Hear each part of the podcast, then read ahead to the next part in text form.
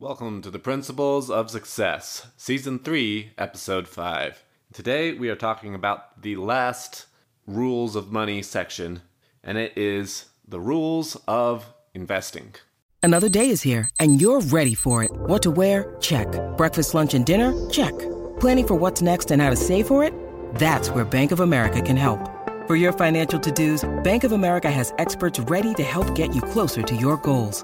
Get started at one of our local financial centers or 24-7 in our mobile banking app. Find a location near you at bankofamerica.com slash talk to us. What would you like the power to do?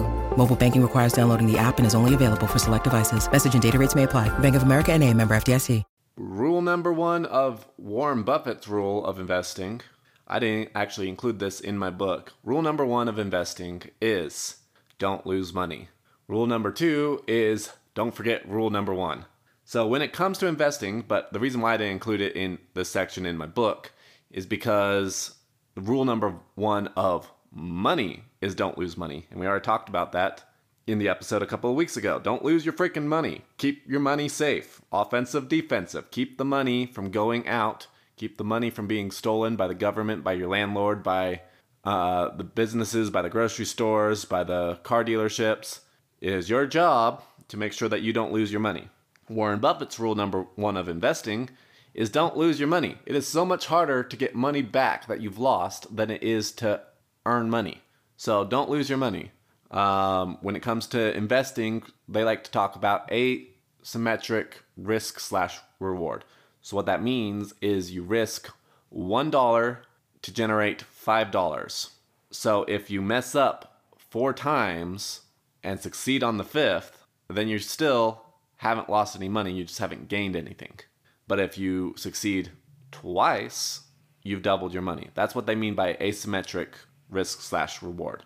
You want the reward to drastically outweigh the risk. This is why, even though we're going to talk about it much later in the year, I'm not really interested in in, in NFTs right now because it's all speculation right now. Sure, there's possibly great rewards that can come out of it, but the risk is unknown. It's all speculation right now, so I am not interested in messing with it right now. I'm more interested in learning about it and figuring it out more than I am in actually putting money into it, even though there's potential to make some money from it. My money is going towards things that are safer. Safer, safer, safer. Man, that was a squeaky safer. Anyway, so that's rule number one of investing is don't lose your money. My rule for number one is debt is dangerous. Yes, debt is a useful tool. I've used debt um, multiple times. I've used debt to purchase land. I've used debt to um, finance business. I've used debt. Debt is a tool. However, debt is dangerous. I really like the way Warren Buffett phrased it, and it is something along the lines of debt is a two edged sword that you put dangling over your head and pray that it won't fall down. And what that essentially means is yes, you can use debt to cut your way to financial freedom, but there is a good chance that that debt will turn on you and utterly destroy you. There was one story that my grandpa told me about of his friend from way back when, and where he lives is a very nice area. My grandpa um, moved up into the mountains of Colorado when it was still just mountain man land, and over the years they made ski resorts there, and it became one of the top ski resorts areas in America. So it became a very affluent area, and he got there early enough that even though he doesn't come from money, he was able to get a lot of money, a lot of land worth a lot of money today, which he actually recently sold because he's old. Um, anyway, he had a friend who was a very good real estate investor. He bought up a lot of land. He owned at one point half of Main Street of this town that they were in, and he was doing great.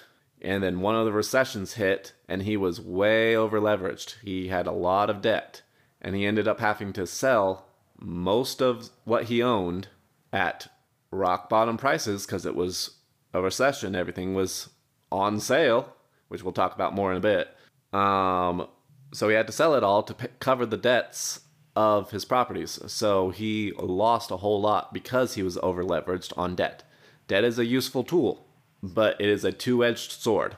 So just be careful. And we'll talk about debt more later in different episodes. Next one get money working. You have to, I talked about it a little bit last week. You have to get the money producing money.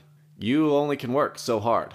You can only produce so much. You have to work really, really hard and be super good with your money and all sorts of things to get a little bit of momentum, law of momentum.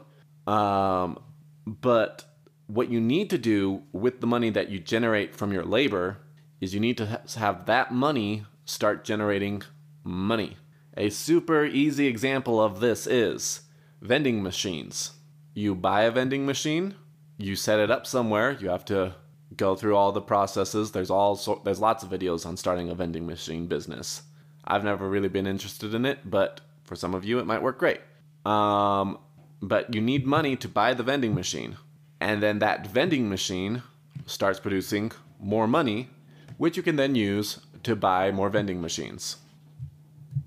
Same thing with like investing in stocks. You depending on how it works, you are investing in the stock and they're either giving you dividends, which is essentially interest payments on your stocks, or you're at least investing in companies that you're hoping will grow and become worth more. So you're buying a stock in the company and you're hoping that that company generates a more or generates enough money that it becomes worth more, which you can then sell the stock of that said company for more than what you paid for. So either way, you're buying money. You're using money to buy money. This is called capitalism. You're using capital to get more capital, which you then use to get more capital. And the next rule about m- investing that I have is cash flow. So, cash flow is kind of a buzzword, but the principle behind it is important. So, one of there's two focuses in finance, and you need both. One focus is to generate increased wealth. And I'm going to use real estate as an example of these two. So, house flipping is a great example of wealth gain investing. You put 10k into the down payment of a house, you put 10k into fixing it up, and then you sell it and you get 50k in revenue, so 30k profit. So you spent 20k to make an additional 30k, so now you have 50k, which you can then do either all 50 into the next house or you can do two different houses. And you just keep repeating that to keep increasing your wealth. When you need mealtime inspiration, it's worth shopping Kroger, where you'll find over 30,000 mouthwatering choices that excite your inner foodie. And no matter what tasty choice you make, you'll enjoy our everyday low prices, plus extra ways to save, like digital coupons worth over $600 each week. You can also save up to $1 off per gallon at the pump with fuel points. More savings and more inspiring flavors make shopping Kroger worth it every time. Kroger, fresh for everyone. Fuel restrictions apply. Cash flow is an example of rental. You put 20K down on a rental thing, whether it's apartments or a house or whatever, and then that 20K is locked up. You can't use it anymore. It's locked up because you own the property, but you're now getting monthly income. You're getting cash flow. And once you get enough cash flow once you get regular income coming in, that's when you can quit your job if you want. That's when you can retire if you want. Cash flow is the more important investment long term. Because, like, for instance, rental properties. If you're not over leveraged, like I talked about earlier, with having too much debt, it doesn't matter what the price is of the house or the apartment complex is. You can be going through a massive bubble or a massive recession. As long as people are living in it and it's you've got the cash flow going, then the value of the property itself doesn't matter because the cash flow keeps the property afloat. And cash flow is money that's going into your pocket each and every month. And that's what you need to live off of because you need money coming into your pocket. It doesn't matter if you have $10 million worth of s- stocks and uh, property. If it's in, if for some reason it's not possible to sell them, then you're not liquid, and you could have all that money sealed up, but you can't use it to feed yourself. So cash flow is super important.